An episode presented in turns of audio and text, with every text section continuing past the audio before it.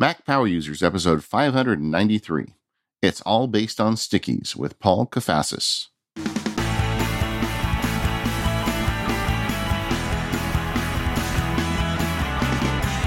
Hello, everyone. This is David Sparks. I am joined by my co host, Mr. Stephen Hackett. How are you today, Stephen? I'm good, David. How are you? Uh, I'm great. Did, did you get any sleep after WWDC? Because I felt like you were running pretty hard there. Yeah, not as much as I would like, but that's okay. Yeah, it was a great week and a lot of good news. Um, thanks for everyone for the uh, the nice words about the interview we did with Apple last week. I thought that came out great. And since we're on a roll, we thought we'd bring in another Mac luminary to the show. Welcome to the show, Paul Kafasis. Uh, the Mac luminary is perhaps aspirational, but I'll take it. I think I think just take it, man. Don't argue with it. Thank you. It's good to be here. Paul is the proprietor of a software company called Rogue Amoeba, which, by the way, is the best named company I think I've ever been made aware of. Well, the the biggest problem we've always had is that people don't know how to spell rogue and they don't know how to spell amoeba. And so fortunately Google's out there, people can find us. But uh, yes, it's it's uh, it's a name that we've enjoyed but has had its downsides. Where did it come from?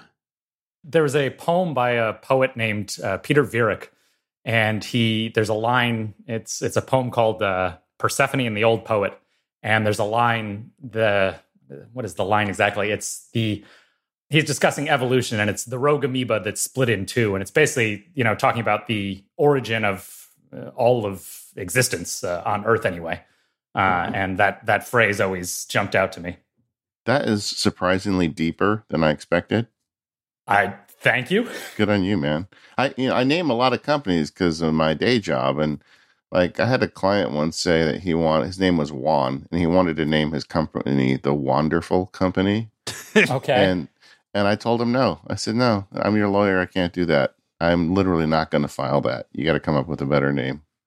or what find a, a, different What lawyer. a jerk, right? but Rogue Amoeba, I would have signed the papers on that one, brother. Anyway, uh, all right. R- Rogue Amoeba is known for its excellent audio software. In fact, it is the engine of podcasting.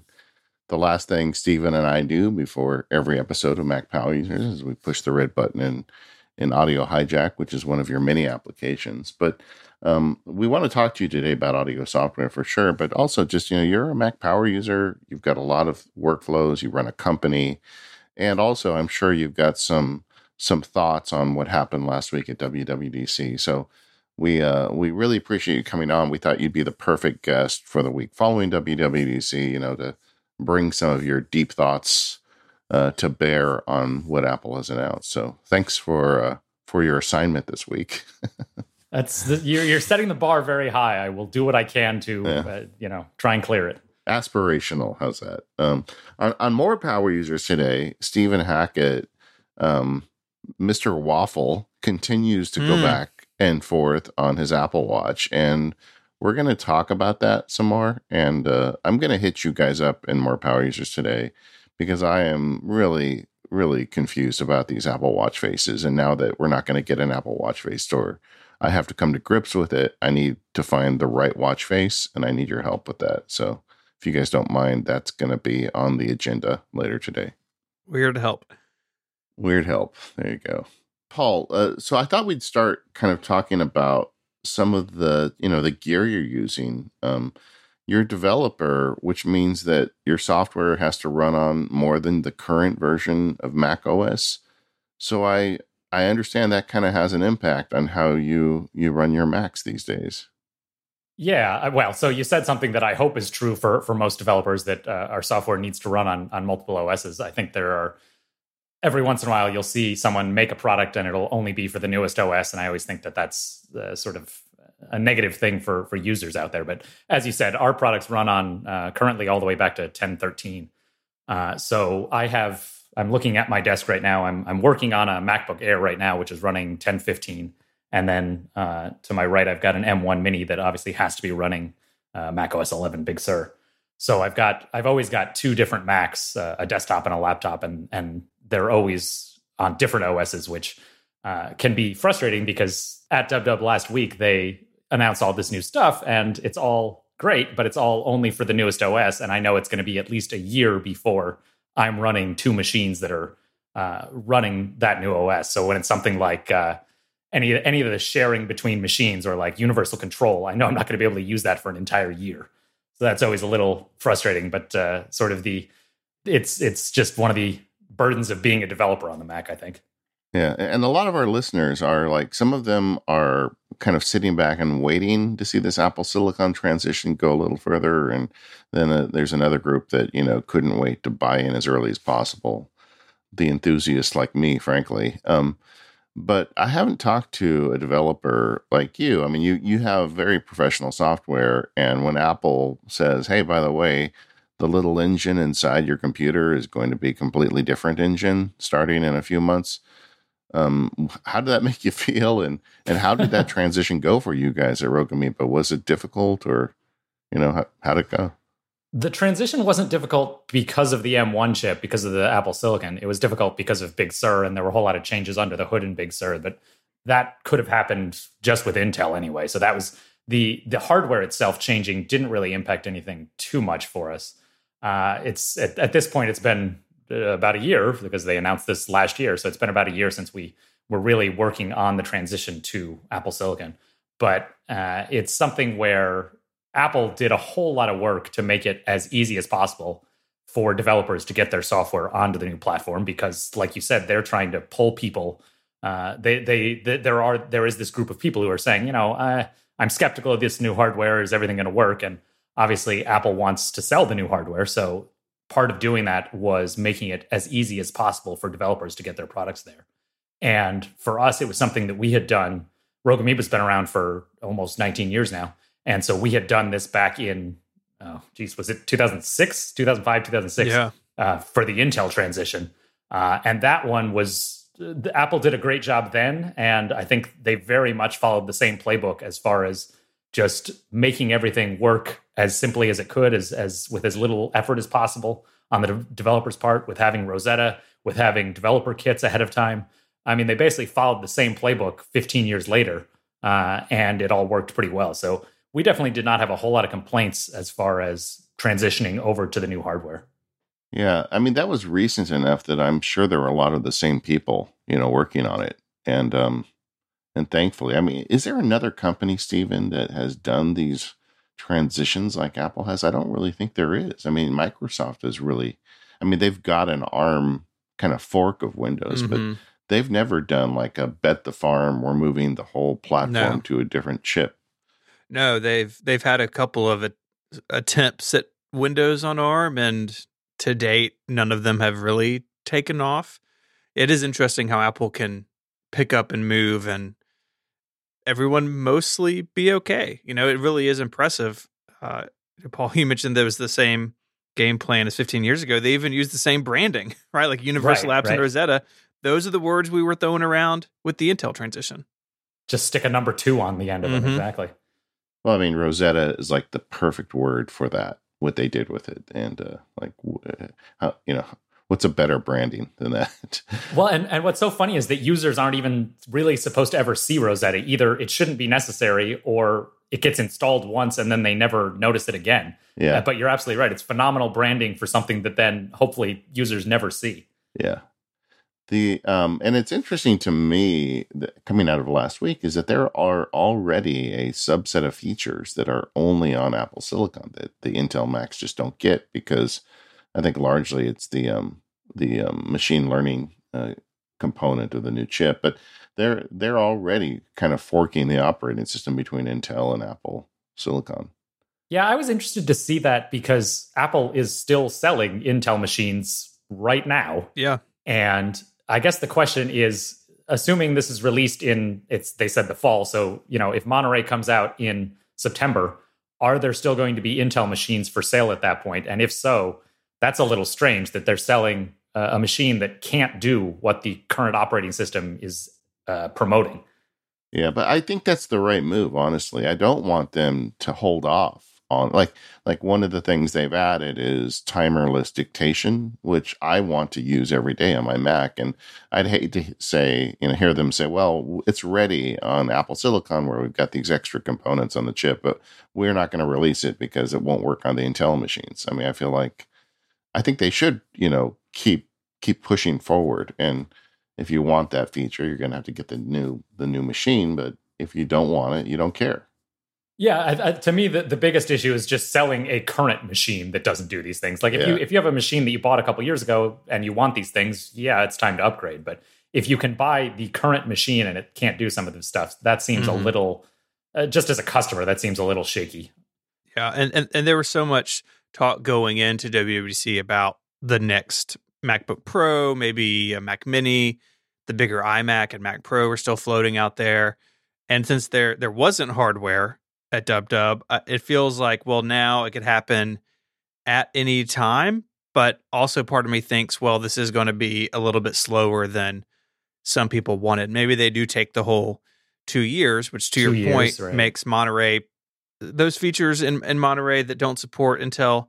It does make that feel a little a little awkward, and especially since the the Intel machines that are left are the high end. It's like, well, that that really kind of leaves people you know, like us who work on the Mac every day, kind of leaves us in a weird position if all of a sudden we need to replace a machine. Yeah. Yeah, I, I get it. I get it. Um, now, Paul, one of the things you do because of your development environment is that you are booting different versions of Mac OS from from hard drives because you've got, you know, like if you're back to 1013, when you make an update to Audio Hijack, you got to make sure it works on all these old versions. How do you go about that? Yeah, so I'm I'm literally in my hand holding a tiny SSD, a Samsung T7 SSD. I think it's I think it's a terabyte. Uh, and it's what I call we we label these RA drives, Rogue Amoeba drives. Uh, we made a bunch of these for people within the company, and basically it just has macOS 11. It now has macOS 12 on it, but 12, 11, 10, 15, 10, 14, 10, 13. I think this one has 10, 12 on it too. But basically, it's an external SSD that has uh, partitions or uh, no volumes technically because uh, it's mostly uh, APFS Apple file Apple's file system uh, and uh, just install the OS on it and boot off of that. It's uh, it's something that has made testing fairly easy. If if you if you talk to like an iOS developer, you either need to have you can't you can't dual boot an iOS machine. So you either need to have like an iPod Touch or an old iPhone that's running the old OS, or you just sort of drop support for it, uh, which is I think what you see on iOS. But on the Mac, I think that's for for a company for a business. I don't think that's uh, I don't think that's a great proposition because we do see that a whole lot of people don't update their OS every year the way that they do on iOS. So having this ability to use an external SSD has been really useful. Yeah, I mean that, and for listeners, that's something you may not be aware of. I mean, uh, iPhone and iPad users adopt the new operating system at a very high percentage. I don't know what it would be right now um, for iOS. Higher than it should be right now, but yeah, yeah, and uh, but and I think part of it is you know Apple automates that process and makes it really easy for you to to do the update. Uh, but still, it's just you know they're fearless. Whereas Mac users will be like, you know what, everything's working. I don't need to push the button yeah. this year. Well, and especially in the last few years with things like Catalina breaking support for 32 bit Mac apps, a lot of yep. people are, they may have a desire to go to a new uh, OS, but as we spoke about during that OS's release, some people can't make that jump yet. Yeah. And as a business, we want to be able to sell to as many Mac users as possible. And especially, David, you said something that, that really makes sense to people that it's working. I don't need to change it. And if you're using your Mac a lot of our tools are used in production environments, making podcasts, uh, things where you know you, you don't want to mess around with it because you need it to work. So we do see that a lot of people are a little more hesitant to to push that update button, and so we make an, a strong effort to support uh, older OSs for basically as long as we can. Yeah, um, and that's something that I think users may want to consider is the ability to dual boot. I mean, there's not a lot of reasons to do it if you're not a developer, but a good one is right now if you're like curious about um, Mac OS 12 and you decide you want to like put a partition out with the new Monterey stuff on it just to check it out. Can you kind of walk us through how you go about creating those those bootable drives? Oh, I mean, it's super easy. Uh, so SSDs are, uh, they might be a little more expensive than they were, but SSD prices have dropped dramatically.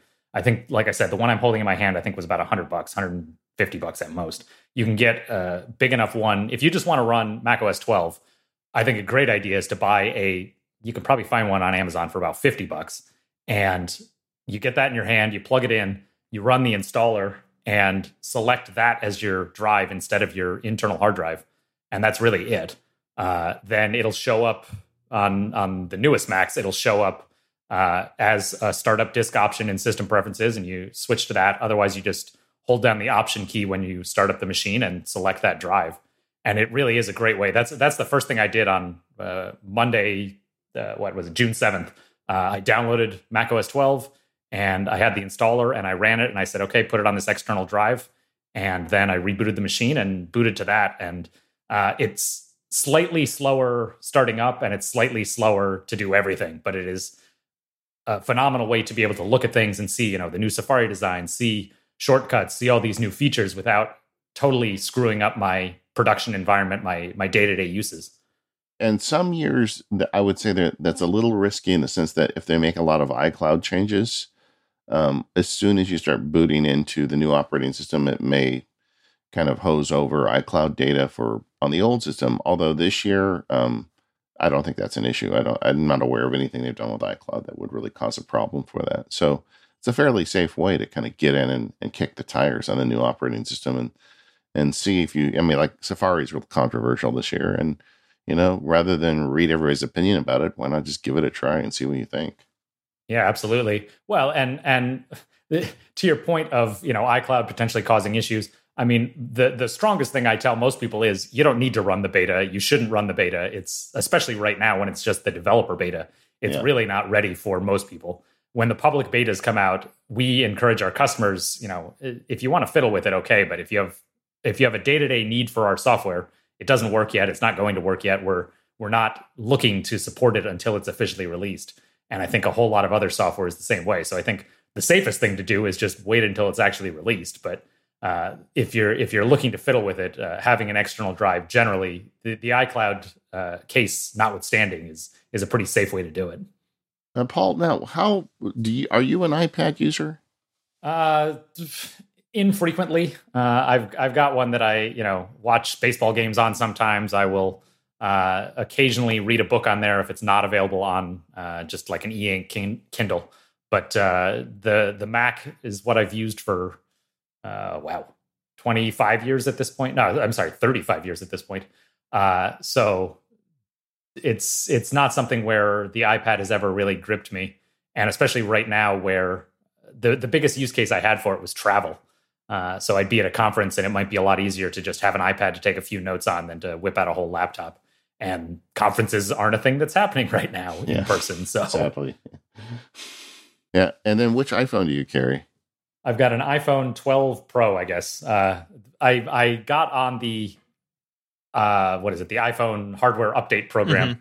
And uh, last year, I think was the first year where I said, you know, maybe I'll just hold on to this, and and in a year it'll be paid for, and I can just give it to you know a relative or something like that.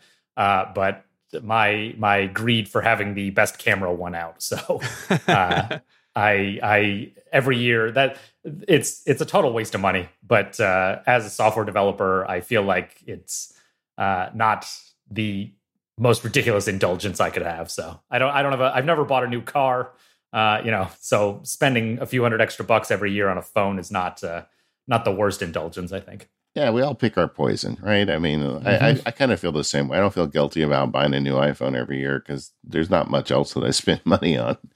but um, but yeah, it's it is a nice phone, and and Apple knows exactly what they're doing because I, I heard once from somebody there's like 200 people in Apple working on camera software and camera hardware, and they know that stuff sells iPhones, and they are not holding back on trying to make it, you know, giving you something every year to make you want every single year. Absolutely, yeah. yeah. Well, and it's it's it's been interesting to see, and I, I've noticed it even more with the watch, but when they made the iPhone, they obviously knew they had a device that was useful. But in 2007, I don't think they thought this will be the most popular camera in the world. Right. I think they said, here's a platform and we're going to see where it goes. And the camera over time got better and better. And then they realized, hey, not just the hardware, but we can do the software and do so much with it. Uh, and it's it's it's something where I think they were really smart about responding to users saying, "Hey, this camera's in my pocket all the time, so I'm going to use it, mm-hmm. but it's not very good yet. What can you do about that?" And and obviously they've iterated every single year, like you said, and and that really is selling phones. I think. Yeah, in 2007, computational photography was not on the whiteboard. Right. once it did get in there, it got like its own whiteboard. I just remember some of those old iPhone keynotes and Phil Schiller be on stage and like, we're the most popular non SLR camera on Flickr, right? It's like, and, and, that seemed so amazing at the time, right? And and now we all have these, you know, I mean, look look at the back of your phone; it's got two or three lenses on it, and it is it is funny how how far it's come. And I wonder if you went back in time and and told a younger version of yourself that that was going to be the reason to buy a new iPhone. I mean, the first one didn't shoot video, didn't have autofocus. Like it was so basic and in really short period of time has drastically changed everything and killed whole segments of the market. Yeah, absolutely. Like I, I don't have a uh, you know a handheld camera anymore. Uh, I used to have uh, not nothing. I was never you know I didn't have anything fancy, but I no longer had a need for it once my phone was good enough and always with me. Yeah, I mean, remember the market for pocket cameras? Yeah. you know? And honestly, the SLRs, I mean the I mean the fancy SLRs, you know, Apple's is not there yet, but the the entry level SLRs, I'm not sure that you would want one of those these days either. Not if you got to carry it around and and also have your phone with you, yeah. This episode of the Mac Power Users is brought to you by Text Expander from Smile. Go to textexpander.com slash podcast and get 20% off with that link and type more with less effort. Text Expander removes the repetition out of work so you can focus on what matters most.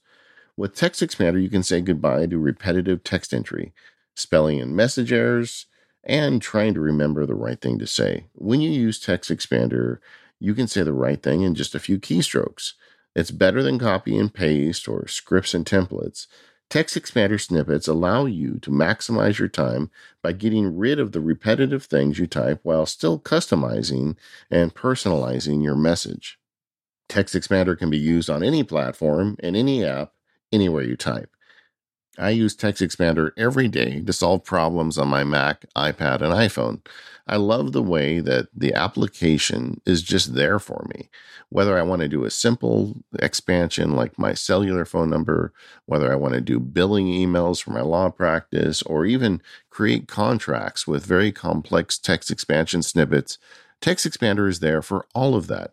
It has fill ins where it can fill in the current month and date. It can run an Apple script to insert text that it generates with the script. I mean, no matter what your needs are, Text Expander is there for you, and I use it every day.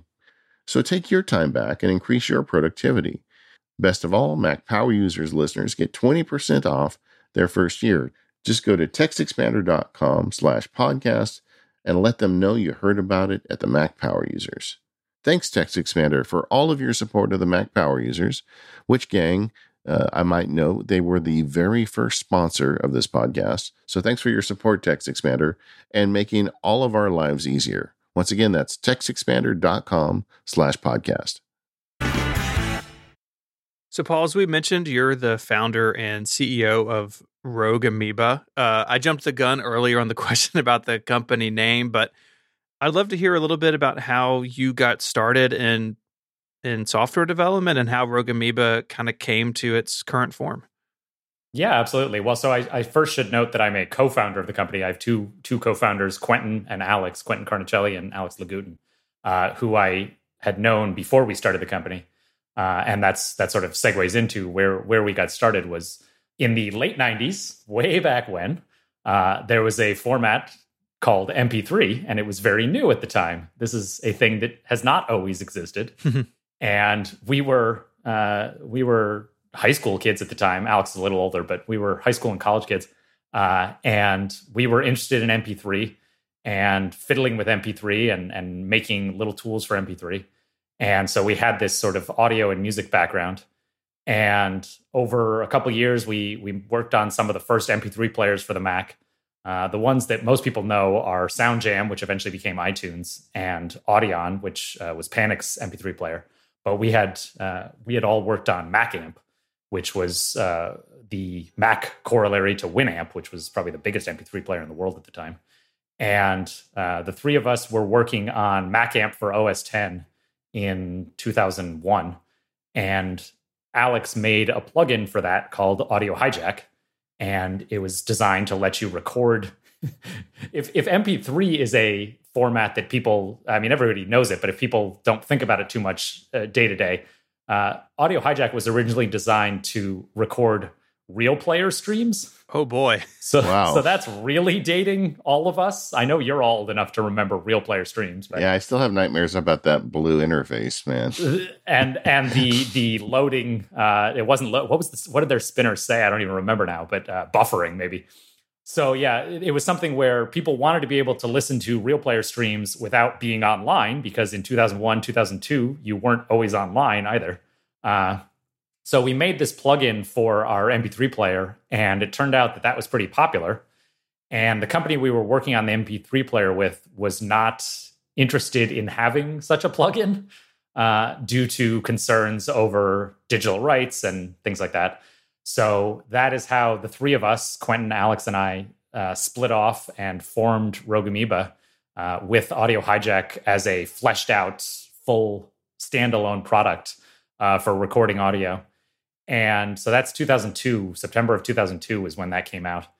And then from there, we have built up our current product line, which is seven different audio products, uh, basically all from hearing what users are doing with it and then either adding features to what we already have or saying you know what that's that's a different product and uh, but it fits in with the product lineup that we already have uh, so that's that's that's jumping back 20 years almost and and then uh, and then I skipped over the past 20 years so I don't know what what what more can I tell you in there I found your blog post from Audio Hijack 1.0 uh, okay that's a lot of pinstripes man that, it was yeah. very much of its time wasn't it Well, so so one, I'd like a little bit of credit for the fact that that blog post is still up yeah, and no, available. incredible.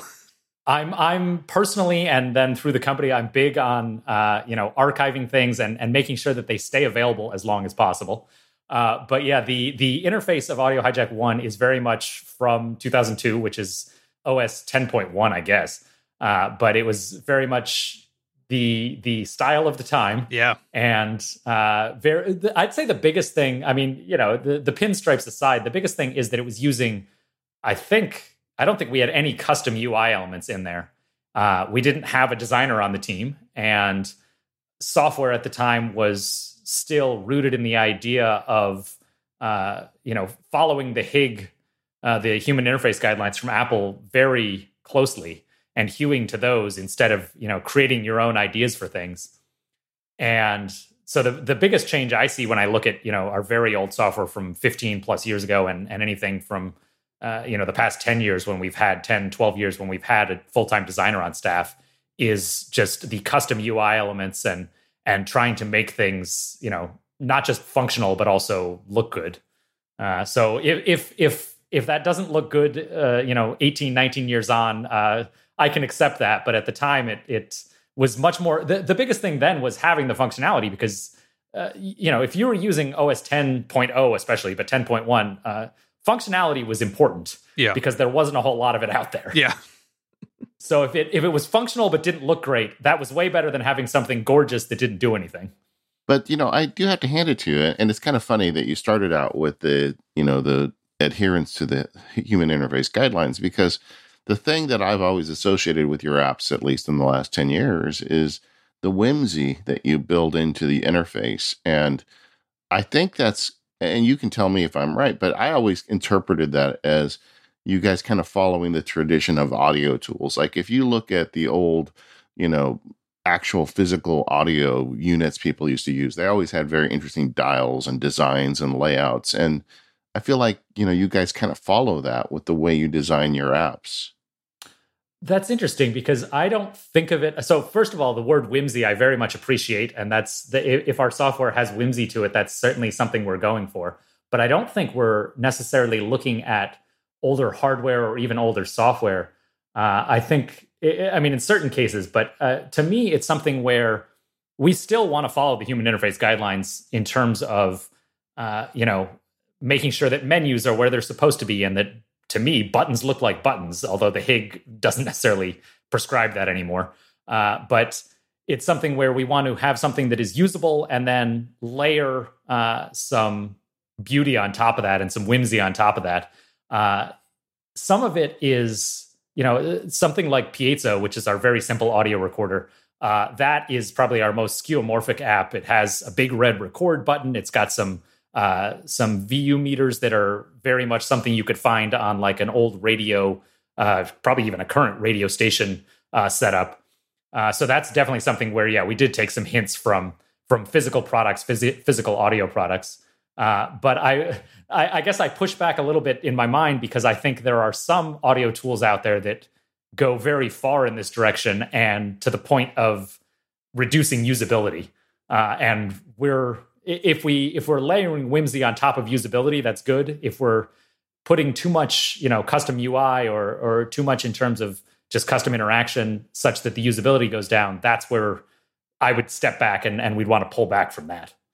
Yeah, well, like as an example where I see it is audio hijack. Um, the way the interface works is you just line up tools and there's little lines that connect them and the lines are magnetic they attach themselves but to me it really remember reminds me of the old days where we would be patching individual units together with cables and i, I know it's maybe a stretch in my brain but that that's how i see it at least no, I mean absolutely. The audio hijack, like we call it the pipeline, and it's it's not quite a wire, but it's certainly designed to give you the mental impression that audio is flowing this way, the same way that when you plug a cable from your TV into a speaker or whatever, uh, is is the same thing. And and loopback is even you know loopback really has a wire based interface such that uh, this could exist as a physical product and you would use it basically the exact same way. So yeah, there there definitely is something there where uh, I guess I think of it that audio. This is this is obvious, but you don't see audio. So when you're using software that involves audio, you need to create a visual that gives the user uh, an understanding of what's happening. And so having that pipeline and audio hijack having the meters in piezo, having the wires in loopback sort of give you a mental model that you can follow a lot easier. And I also like the way you guys have developed kind of a spectrum of software. You've got some high end tools and you've got stuff that's really simple, like Piezo. Um, the uh, I told my wife today I was going to be interviewing you, and she was very excited because Piezo is the tool that allows her to download the music from the Disneyland parades from YouTube and that's like to her that's like one of the most advanced things she does on her mac you know? Okay. she's like it's like oh the piezo guy. Well that that now you got a real interview you know? Now you've got a celebrity on there sure. Yeah yeah. Uh, yeah it's it's something where piezo especially is something we designed to be as easy to use as possible. So if if if you have someone who's not a power user uh, they should still be able to pick it up and there really is you know two buttons on the face of it. There's a, a, source selector where you want the audio to come from. In that case it'd be safari. And then your big red record button that you click that and it will start recording and audio will flow through it. And you click it again and it will stop and you'll have an audio file. Uh, so yeah that's that's that's one where um, uh, the biggest problem we have with piezo is that it's it's something that software seldom is and it's done uh, which as a developer is a weird thing. You always feel like you want to be adding functionality and adding features and, and drawing in new users. And Piezo is something where we we keep it up to date, we keep it running on the newest OSs, but it does not get a whole lot of new features because it doesn't really need them. It's designed to be something that just works, and we don't want people to get confused by it. And we can, if we're adding functionality, that's something that we'll do in Audio Hijack, where that's more of a high end recording tool. And that and that name is based off the the piezo speaker, or where did you get the name for that? Yeah, the the, the electronics uh, background, uh, you know, uh, piezo in a speaker uh, yeah. is just sort of uh, a, a, touch point for for audio software. There's there's only so many audio. Uh, so many times you can use audio or sound in a product name, and we already have Audio Hijack and Sound Source. So if we had yet another product that used one of those two words, I think it'd start to be confusing. So yeah, and I forgot to mention when I introduced it is for the audience. Uh, what Piezo does is, and I, I am sure I'm mispronouncing it, but the um, you can point it at any app on your Mac and say record that. So in my wife's case, she she'll watch the Disneyland parade on YouTube and she'll want the audio of that so she can play the audio back later, you know, and so she'll point it at uh, Safari browser that has the, the the the YouTube page with a very bad recording of the parade. I don't know why she does it honestly, but the um, um and then she'll just record it, and then when she's you know bopping around the house, she'll she'll play the music because it makes her happy, and uh, you can't buy a recording of it, so now she's made it. Yeah, like you said, it's designed to record whatever you're looking to do as easily as possible, and uh, I'm I'm glad we've succeeded for your wife and for for many other people out there. And then you go, you've got more advanced tools like um, uh, we talked about Audio Hijack, which is kind of a, a, more advanced version of that that we use for the the podcast. But you've also got some products that that really go beyond that, that are audio processors. You've got an editor in Fission, and you've got like um, you guys have really kind of grown the stable over the years. Yeah, and it's it's something that I mentioned earlier that it's where people told us, "Hey, I'm I'm trying to do such and such with audio, and I already use Audio Hijack. Can you add this functionality, or can you you know enable me to do that?" Uh, the most obvious one of those is is Fission, the audio editor, and that's something where people made recordings and they said, "Oh, hey, I need to you know trim off the beginning of the end of this. I need to split it into multiple files. I need to do basic audio editing." And we said, okay, at the time, we said, all right, well, here's, you know, a half dozen different audio editors for the Mac that you can check out. But we said, well, this is silly. It's it's an obvious companion and it's something that we should make. And so, you know, we heard from enough people that they needed to edit their audio, and we said, all right, here's an audio editor, and it goes with Audio Hijack, and it should work right alongside it. And then from that, uh, I, I, guess actually the first, the very first tool we made after Audio Hijack uh, was called Nicecast, and that was a tool for broadcasting audio, mm-hmm. uh, putting up MP3 streams, which uh, that lasted for about 15 years. But it was something where people said, "Oh, I'm, I'm trying to, I'm not trying to record audio, uh, which Audio Hijack lets me do. I'm trying to broadcast audio out to the internet. Can you help me do that?" And we said, "All right, we can. We've got this audio capture engine." Uh, that's serving as the back end of Audio Hijack. Uh, let's repurpose it for broadcasting and then eventually let's repurpose it for uh, streaming to airport expresses and Apple TVs with airfoil. And uh, so it, it's something where listening to users tell us, you know, these are the things that they're trying to do that aren't yet possible or aren't yet as easy as they should be, has led us to create this product lineup of, of audio tools where nowadays, hopefully, uh, it's we're, we're often flattered to hear, you know, I needed such and such for audio, and I immediately went to Rogue Amoeba's website, and, and then you had the tool that I needed. Uh, and that's that's certainly a good place to be as a business. Has there ever been a, a, desire or a time where y'all have looked beyond audio software? Yeah, I mean, early on, when Audio Hijack was our only tool, or when we only had you know a couple audio products, we certainly were not rigid about the idea that every product product has to be an audio tool, and I would I, we're still not. Uh, if the right idea came along that you know we felt we could do well enough, uh, we would develop that. But for us, it's something where the expertise that we've gained with the audio system on the Mac is leaps and bounds above, you know, what a beginner would have. And it's something where that's sort of a secret sauce that makes it it would have to be a really good idea. Uh, it'd have to be it would have to be something that, you know, we really felt we could execute well and that we didn't expect anyone else to do. Uh, for us to make it, we don't want to make a text editor. You know, mm-hmm. Barebones is doing that well, and, and a half dozen other companies are doing that well enough. Uh, I was just looking at weather apps and like I would love to have a, a better weather app in my menu bar on the Mac, but we're not going to make that because we don't have any expertise there, and uh, we can. We're a small enough company that we only have, you know, any company only has so many resources, but we have 11 people here. We only have a limited amount of resources, and we're focused on audio for that. Now, are you guys a remote uh, workplace, or do you have everybody together? No, no. So we've always been remote. And it was actually really interesting, you know, in 2020, seeing so many companies start to be remote. Uh, so we've been remote since uh, 2002 when we started, and and even before that. Uh, so it's for us. It was for the for the co-founders. Uh, you know, we'd we'd met on IRC and uh, talked that way, and and it was relatively straightforward. But when we started hiring employees, it was a little bit strange to you know have people do an interview over IRC and then uh, say, okay, you know, this is how the job works. You're gonna, you, can set up your own home office. You can go to uh, at the time there weren't necessarily huge co-working spaces, but you can go to a library, you can go to a co-working space, whatever. Uh, but in 2002, 2003, I guess our first employee was 2005, I think. But so you know that at that time it was not super common to have remote work, especially not the way it is now. Uh, but over time, that's you know we've we've always done remote work, and so it was really good for us last year because we didn't have to change anything. Uh, we were we've been on Slack now for uh, six or seven years, and uh, basically nothing changed for us except that at the end of the day, people weren't going out to dinner the way they might used to have. So. Yeah, well, there's a lot of listeners that that haven't got the experience with it that you guys do. What would you say is the the biggest challenge you've overcome? You know, running a distributed company. Hmm.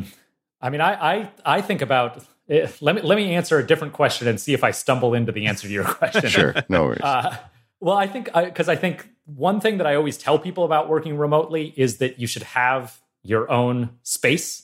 So people think, oh, you just sit on the couch and poke at your laptop. No, I have a I have a separate bedroom that is my office, and it is only my office. And you know, if we have a guest, they don't stay in here. Uh, it's it's this is where I come to go do work. So my commute might be about 13 seconds from my bedroom or from the kitchen, but it is the office for me. Uh, so I think that's a that's a really important thing, and and I think that's something that people who are trying to do remote work, and I think we definitely saw this in the past year that uh, a lot of people were working from home, and they said, okay, I carved out a little space of the living room, and you know the kids are in there, or someone wants to watch TV or whatever, and and you don't have the space that you need. So that's definitely a challenge that I think people shouldn't underestimate. Is that the the distractions you can certainly get past them, but the best way to do it is to put a door between you and everything else. Uh, so I, I think that's that's a challenge that you know we overcame pretty early. I think we all sort of realized, hey, we should have our own spaces.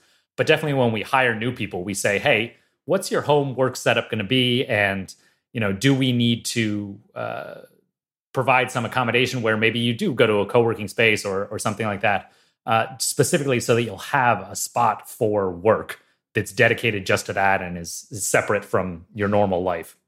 Yeah, I think that was something that a lot of people had to learn over the last year. I mean, you can't do it at the kitchen table with everybody running through the house. You can do it like you know one day if if you're just happen to be working from home. But yeah, when you want to be doing this uh, for weeks or months on end, uh, having that separate space is is critical. I think.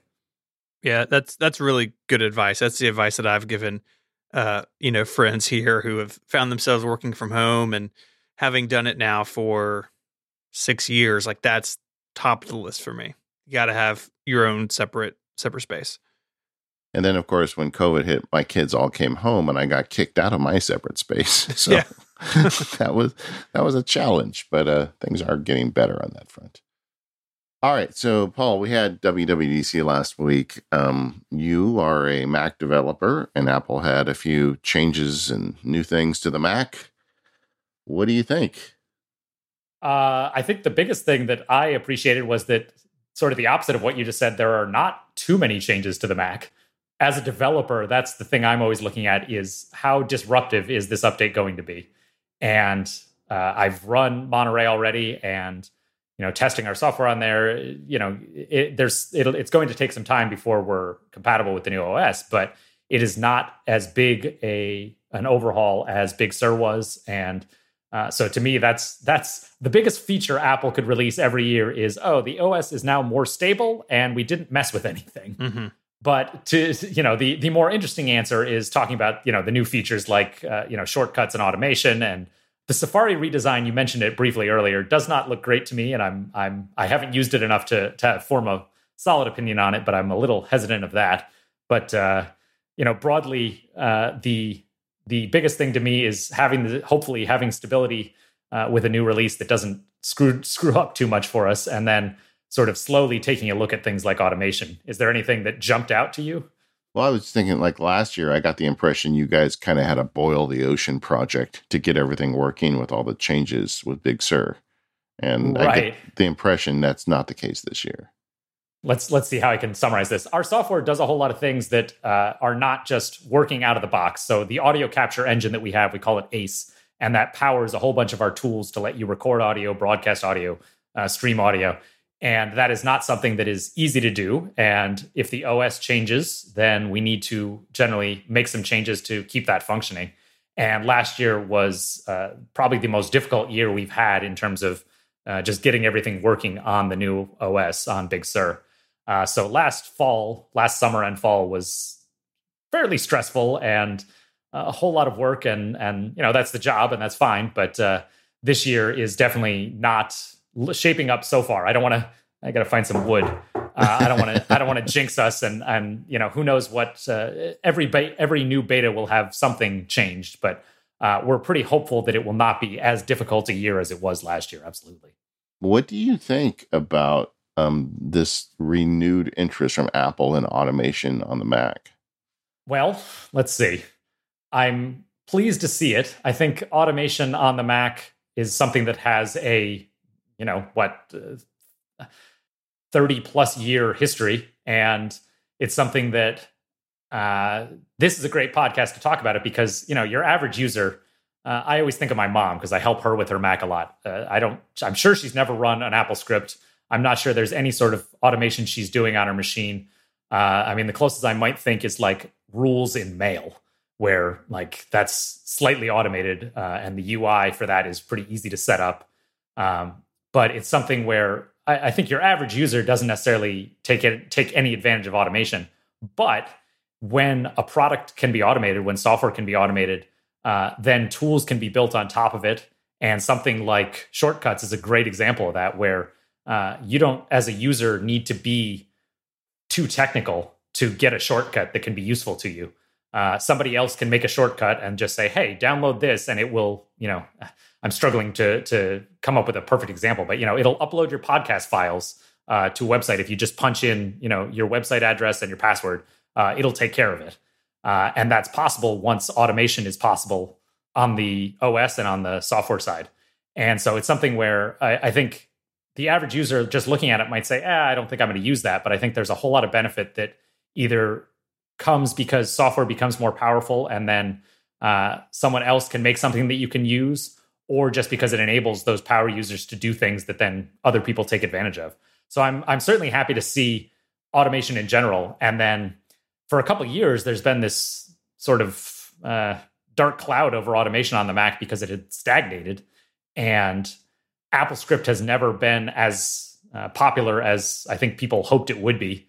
And Automator came about, and that was sort of the in my mind, sort of the friendlier version of automation on the Mac, and that had certainly stagnated, and not seen updates. And uh, the question was if this was going going to survive, and and what Apple was going to do, and did Apple care about this anymore? And we saw it on iOS. I I, I know you folks know the the workflow guys, which became shortcuts on iOS, and that was sort of encouraging to see. But to now finally see it come back to the Mac is is good for the future. I think.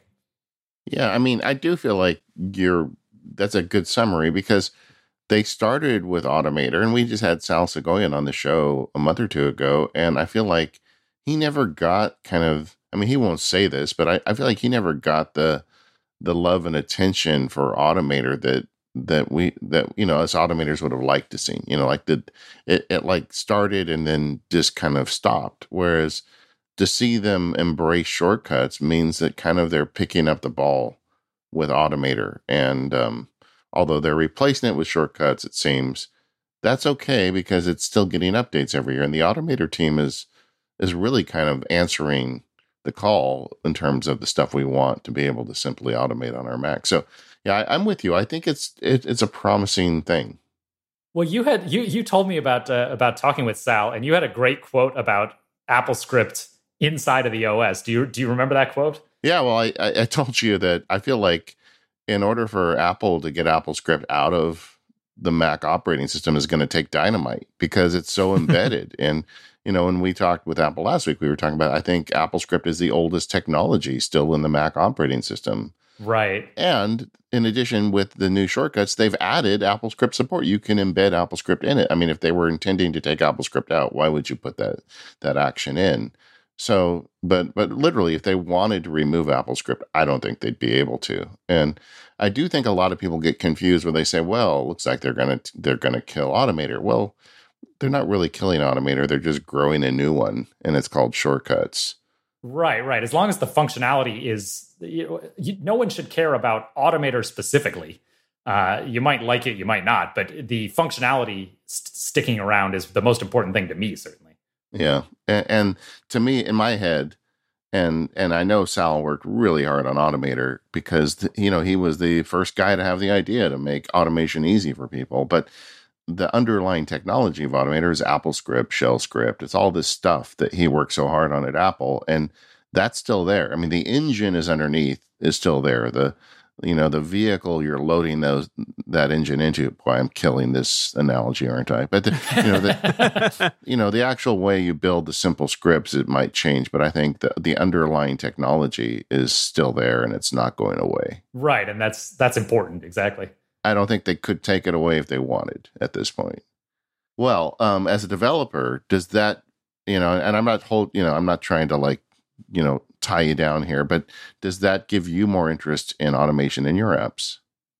Yeah, absolutely. I mean, so we've we've got sort of a a strange history with automation in our software that uh, Audio Hijack uh, Audio Hijack 3 is our current version, and uh, it lost a little bit of functionality when we went from Audio Hijack Pro 2 to Audio Hijack 3. And we have a small number of users, but uh, people that we certainly want to support who were using scripting, AppleScript support in Audio Hijack 2, and it is not currently there in Audio Hijack 3. And part of that was that Audio Hijack 3 was a massive overhaul and uh, you know when you when you recreate something you you need to decide which pieces you're going to bring along and which you might bring along later and which you're going to leave behind uh, and scripting was something where we said you know we're we're not opposed to this. We like it, but there's only so many hours in the day. And so we want to make something first that will work for everyone. And then the power users who want that scripting, hopefully, we'll be able to support them in the future. And so we did that in uh, Audio Hijack 3 came out in 2015. And then, uh, you know, the next couple years, uh, scripting did not look great on the Mac. And it was not something where there was it was it was not something where there was a ton of work coming from Apple where we said, oh, we should definitely keep moving with this and and now's the time to do it.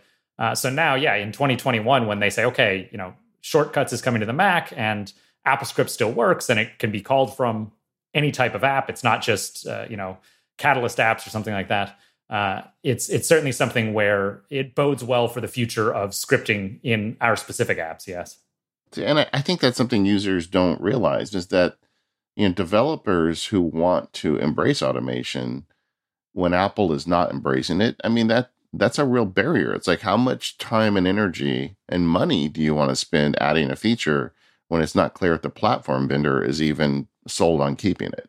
Yeah that's a, that's a really important point that you know customers shouldn't have to think about that too much but uh, apple leads the way in terms of showing hey this is something to focus on. And they don't they don't say hey support X instead of Y, or you know, spend your time on X instead of Y.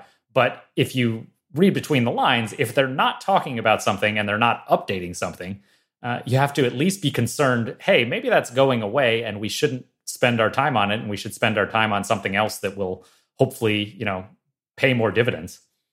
Did any other features of um, of uh, Monterey stand out for you as a user? Oh, geez. So I, I mean, I, I've probably been in it for about six hours all told since okay. it came out. So so yeah, I don't I don't nothing nothing hugely jumped out at me uh, just at a glance. But again, like I said, the biggest it's it's it's not a bullet point feature, but the biggest feature to me is not having things change too much. And it certainly seems like that is is one of the features in my mind of the new OS is that uh, it won't be a massive overhaul the way it was last year. So that's that's the one that I keep coming back to it feels like almost like a snow leopard here to me but i don't i don't want to say that so early in the process but you know what i mean right? It's going to release and like be buggy. Those are powerful words. Yeah i know. I don't want to invoke the uh, the power of snow leopard but it does feel to me like they're uh they're trying to to you know focus in on bug fixes this year and they do have some features but but i think they're also working on stability quite a bit I, th- I think so, and I hope so. And uh, frankly, that's what I hope for every year. I mean, I certainly use features in the new OS, you know, when they're when when they come about, but I'm seldom thinking, oh, you know, I really need X on my Mac. Uh, whereas what I really need is stability and you know things to just keep working the way that they have. Uh, the Mac is a very mature platform at this point, uh, such that you know there's not anything that jumps to my mind as being missing right now. Yeah, I think I think that's totally fair. I mean, when we have our episodes trying to predict what's going to happen, the Mac is hard to play that game with because anything I could think of is is probably already there. Maybe it's not done the way I want it to be done. But for a platform that's been around now for over 20 years, there's not much low hanging fruit left, if any. So, Apple announced last year that they're moving the Mac platform to this new silicon we talked about earlier in the show. What are eh, eh, we've talked about that it was easier, you know, easy enough to to transition over, but what do you see with Apple Silicon and kind of the long term story of the Macintosh. So this is this is something that I think is really encouraging. And about three years ago, actually, it was three years ago, like this week, because it was right after WWDC 2018. Uh, my co-founder Quentin posted an article on our company's blog, and it was basically about the sad state of Macintosh hardware. So this is June of 2018 because multiple machines had not been updated in multiple years. And at the time, if I'm if I'm remembering correctly, the Mini was four years old. The last Mini update had been in 2014. Yeah, and even that was a tiny update. Stephen, you're, you're a good person to be talking about this because you probably have this all memorized. But like the iMac had not been updated in at least a little while. The the Mini was four years old and really more like six years old because the the two year bump there had been minimal they had not even been doing what we used to think of were speed bumps where like every year they just say okay the new mac has a faster processor and and you know like a slightly bigger screen or whatever uh, bigger hard drives. Uh, they had not even been doing that. And okay maybe you could say hardware is pretty mature but they also hadn't been dropping the price. So you're selling a machine in 2018 for the same price that you were selling it in 2014 even though the components inside of it cost far less. Uh, it really felt like they were milking the Mac and not not paying any attention to it. And it was it was bewildering as a user and as a developer because you know that Apple is building all of iOS from a Mac. All the development for iOS and for the Mac happens on the Mac. Uh, so it was something that we couldn't quite understand but this post that I referenced was Quentin's cry that basically said you know this is concerning. And we went through you know multiple years without getting updates, and we just had Dub Dub where that was the time they would have announced updates, and they still didn't. So we're concerned, and and that's you know that's basically what it said. And then you know what? Four months later, uh, the fall I think it was October, but the fall of that same year, 2018, is when they came out with a new Mini, the Retina Air. Uh, Stephen, do you remember? Am I missing any other hardware? Uh, yeah, the Mini, the Retina Air, and then the you know the Face ID iPad Pros. Right. Okay. But so we're just talking about the Mac. But yeah. those two those two products were sort of the low end that the Air is you know their most popular laptop, and to finally have a Retina Air was told us okay they they are still focused on this, and for the Mini to get updated and, and get a more substantial update was okay. This is this is something where they're still releasing hardware. Uh, they're still updating the Mac. That's good. And you know, they sort of had a bit of a in the press. They had a bit of a mea culpa that basically said, you know, ah, we sort of maybe took our eyes off the Mac. I mean, they didn't they didn't state it too explicitly, but I think it sort of said we sort of took our eyes off the Mac, and now there's some updates, and we've got more stuff in the pipeline. So don't worry about it. We understand you were worried. And a year ago, we really saw the fruits of that, which was the M1 based Macs. Uh, so it's something where very quickly, oh, it took over several years. The the Mac story was looking dismal. And then very quickly, it went from, okay, they're doing a little bit. That's good. That's good. Uh, to more updates. And then to this whole new platform where it's obvious that Apple is uh, not looking to move away from the Mac at all and is, is you know, committed to it for years and hopefully decades to come. Uh, so both as a user and as a developer, that is tremendously promising to me. Yeah, I remember for years because when we have guests on, uh, there's no mystery to listeners that one of the first things I like to talk to guests about is what kind of Apple hardware they use. And like for two years, every interview came down to, well, this is when my keyboard failed. And it's like I wasn't I, I wasn't fishing for that. I wasn't trying to make a big deal about it, but it seemed like every guest had a story about, you know, bad hardware and uh, it was just it really was sad you know and and it it's not you know that's not the case anymore and it seems like they have turned around and i don't know how long it takes to move a battleship like apple when they decide to like focus more on mac and bring this stuff to bear so who knows how long they were working on it but but i agree with you. Boy i feel so much better about the mac lately.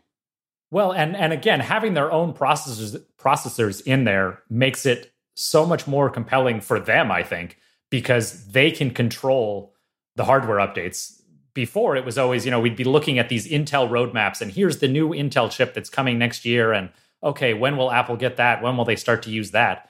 Now, obviously, we don't know, but Apple knows far better. This processor is ready, or this processor we expect to be ready next year. And uh, I'm hopeful that we'll see, you know, more speed bumps because Apple is just increasing the the capabilities of these processors so much over time. The same way, basically, the iPhone gets a speed bump once a year uh, and I'm I'm hopeful that we'll get back to that sort of schedule on the Mac. But even if we don't, the fact that Apple is controlling so much more of this, uh, I think, makes it a more compelling proposition for them to focus on it. Yeah, I agree. I, it's um, it's it's good times, and and it, it's impacting usage because we're hearing from listeners who are like all of a sudden using the Mac for a lot more. Or even you know, people are changing priorities between platforms, and it's just you know, it's good times and and for someone who makes software for the Mac, I, I hope that it results in good times for Rogue Amoeba as well. I mean, that's certainly the the bigger the Mac platform is, obviously the the bigger user base we have. I I've been a Mac user since you know, like I said, about eighty seven.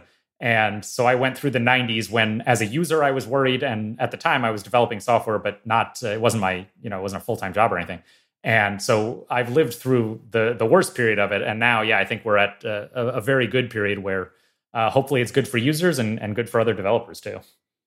When thinking about the the future of Apple Silicon, what Paul, what would you like to see from Apple? Just faster and faster? Or do you think, or do you have something in your mind that would maybe not be possible in the Intel times? Oh, that's an interesting question. I don't know that nothing nothing immediately I don't I don't immediately think, oh, now that we're we're you know on this M1 hardware or on this Apple Silicon hardware, uh, we can do such and such. I mean, faster is always better. Uh, there's, you know, faster unlocks things that we didn't even know we wanted. Uh, you know, machine learning is doing all sorts of different things that, uh, like, I can search my photos library for the word dog and pull up all the pictures of dogs. I didn't know that I wanted to be able to do that. I didn't know that it would ever be possible, but it's possible because of the massive increases in in computing power, uh, among other things. So I, I don't know that there's a simple, you know, oh, now we're going to be able to do such and such. But I think to me, the most encouraging thing is just that I trust that there will be steady progress where for the past, I mean, 10 years, really, uh, almost a decade, where there just wasn't incremental progress. It was fits and starts, and then it was long gaps where there was hardly any progress on the hardware. Uh, so yeah, I, I don't know that I have anything that that I really think of beyond just I trust that there will be steady progress, and I think that's going to be a good thing no matter what. This episode of Mac Power Users is brought to you by the Intrazone.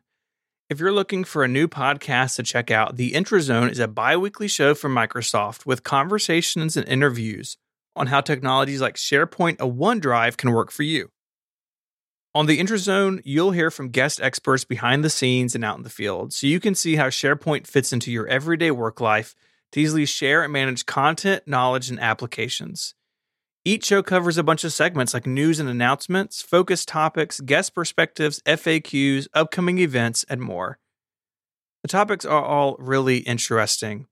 Migration to the cloud, crisis management, and designing your intranet are all things that can really just really just suck the life out of work sometimes. But with Microsoft's technology and listening to the Intrazone, you realize that this is all easily done with these new and modern tools.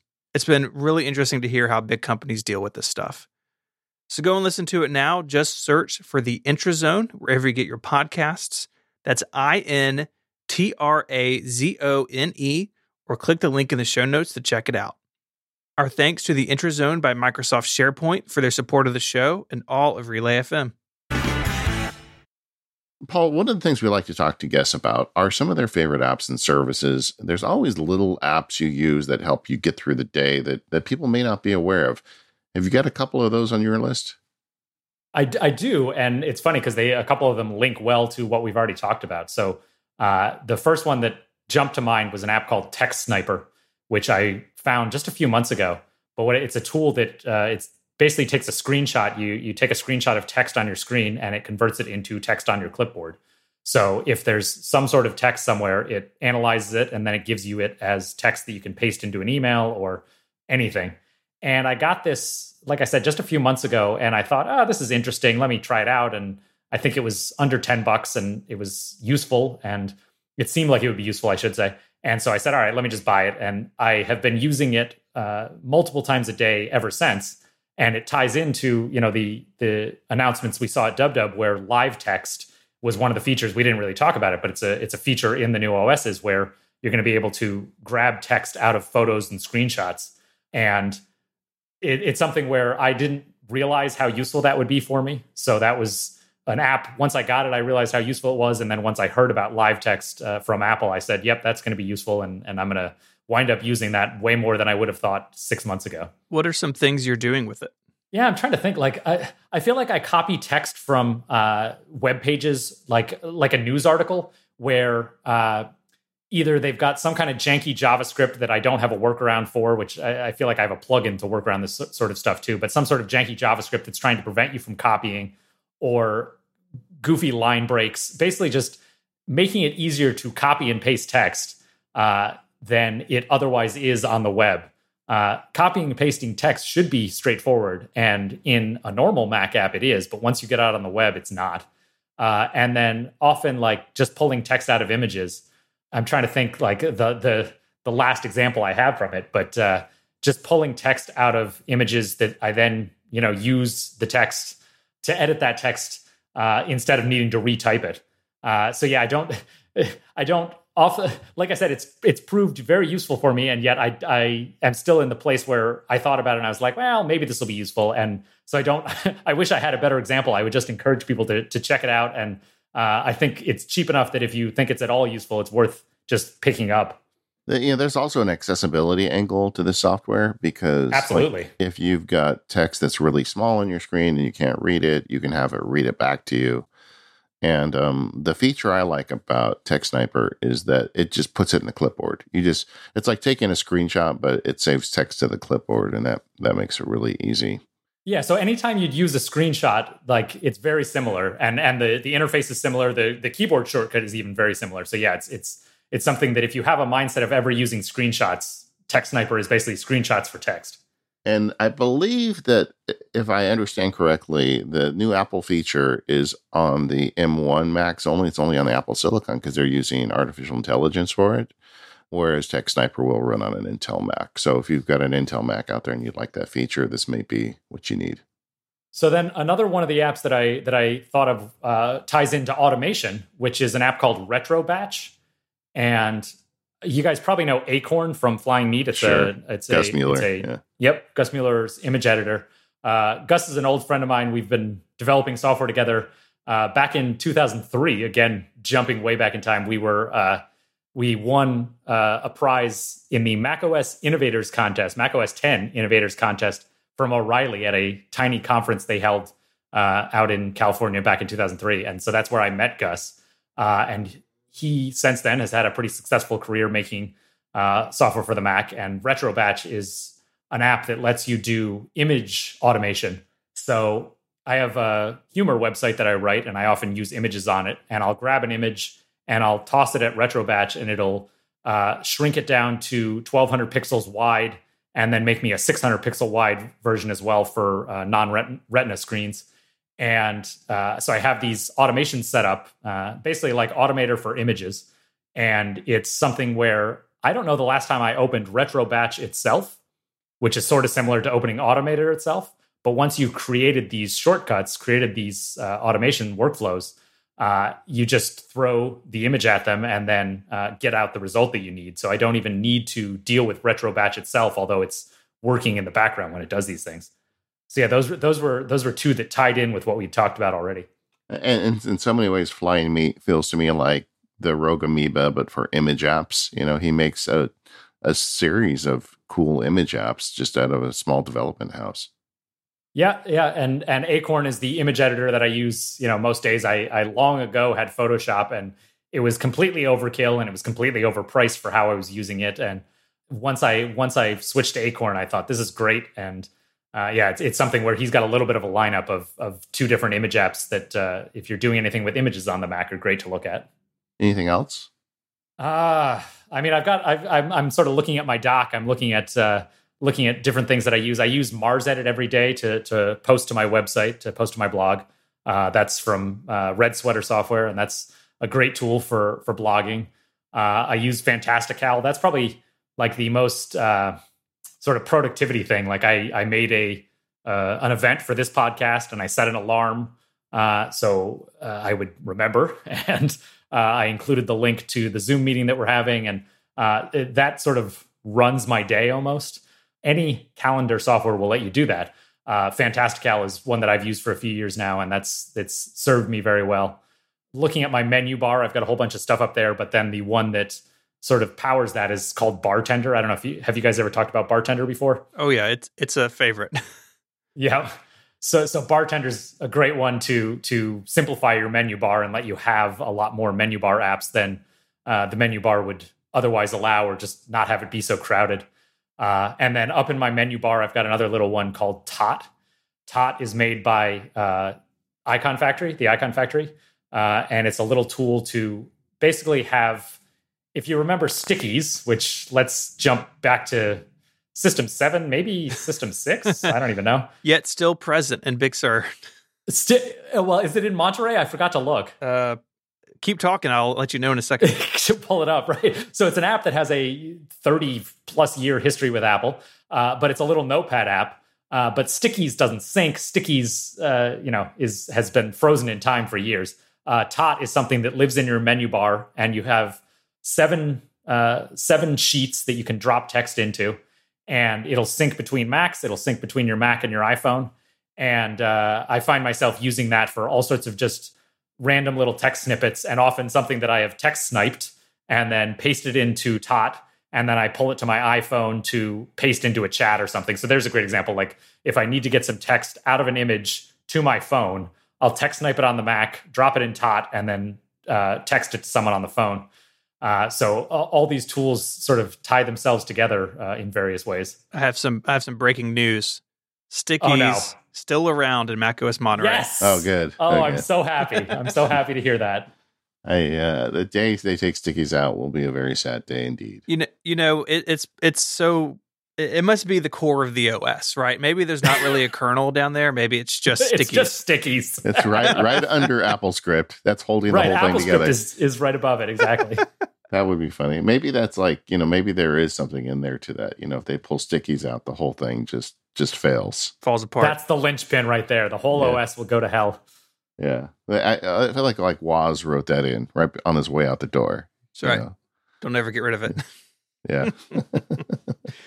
I use stickies uh, for one thing and one thing only. When we do, or when we did, and will again hopefully soon, live shows. There, the the order in which to set up and record things is often different, and so I will have that in stickies in like 48 point text, real big, uh-huh.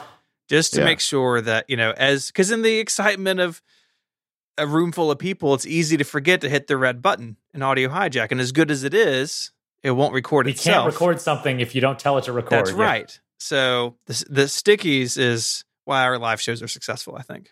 You know what? If you're listening and you're still using stickies, please weigh in in the forums for this episode. I want to know what you're doing with stickies. I no, I I I will be very curious to see as well because I would love to know. Uh, basically, I'd love to know why it is still in the OS. I don't think we'll get an answer to that, but maybe we'll learn that hey, tons of people are still using it for something. But we've already established it's holding everything up, so that's it's that's holding probably, it together, right? That's right. Yeah. uh, well, Paul, thank you for for joining us. It's been good to hear more about your work and and Rogue Amoeba and the stories behind the tools that a lot of us use every day. Well, thank you for having me, and it's it's always gratifying to to hear from people who are using the software and to hear uh, that it's helping you out because uh, yeah, we do we do all work from home and and at this point haven't seen any of our users in a long time. So it's always nice to to talk to people who are using the software. And while we've theorized that Stickies is holding Mac OS together, Audio Hijack is definitely holding the Mac Power users together. So we appreciate all the hard work you've put into all your apps over the years. Glad to do it. So, Paul, where do people find you in Rogue Amoeba? So, as I mentioned up top, Rogue Amoeba is very hard to spell. Uh, everybody spells Rogue as Rouge, and Amoeba has multiple valid spellings. So, you can go to rogueamoeba.com. You can actually go to ro- rougeamoeba.com as well. But for podcasts, I love that. Yeah. So yeah, we had to buy. We had to buy. We bought a bunch of domains and got rid of most of them because they didn't get used that much. But Rouge Amoeba we've held on to. Uh, but for podcasts, a couple years back, we picked up MacAudio.com, which I think is a pretty sweet domain given our audio lineup. So people can find us at MacAudio.com, uh, or they can take their chances trying to spell Rogue Amoeba. Yeah, I think if that they use Rogue Amoeba properly, you should give them like something. There should be like a little gold star somewhere that shows up on the page. Just shows up on the website. Hey, you spelled it right. There, yeah. there is a banner. If you go to rougeamoeba.com, there's a banner that says, "Hey, you misspelled their name. Uh, you want this website instead." Before we go, I want to tell you about another show here on Relay FM, Pictorial, a show about art history for anyone and everyone. You don't need an art degree to listen, or you don't need to be like me with two years of art school, then you changed majors. You don't have to be like that. It's hosted by Quinn Rose and Betty Chin. go to relay.fm slash pictorial or search for pictorial wherever you get your podcasts. Well, that about wraps it up for today. I want to thank Paul for coming in today. We are the Mac Power Users. You can find us over at relay.fm slash MPU. You can sign up for the forums over at talk.macpowerusers.com. We'd love to see you there. Thanks again to our sponsors, Smile and Microsoft, and we'll see you next week.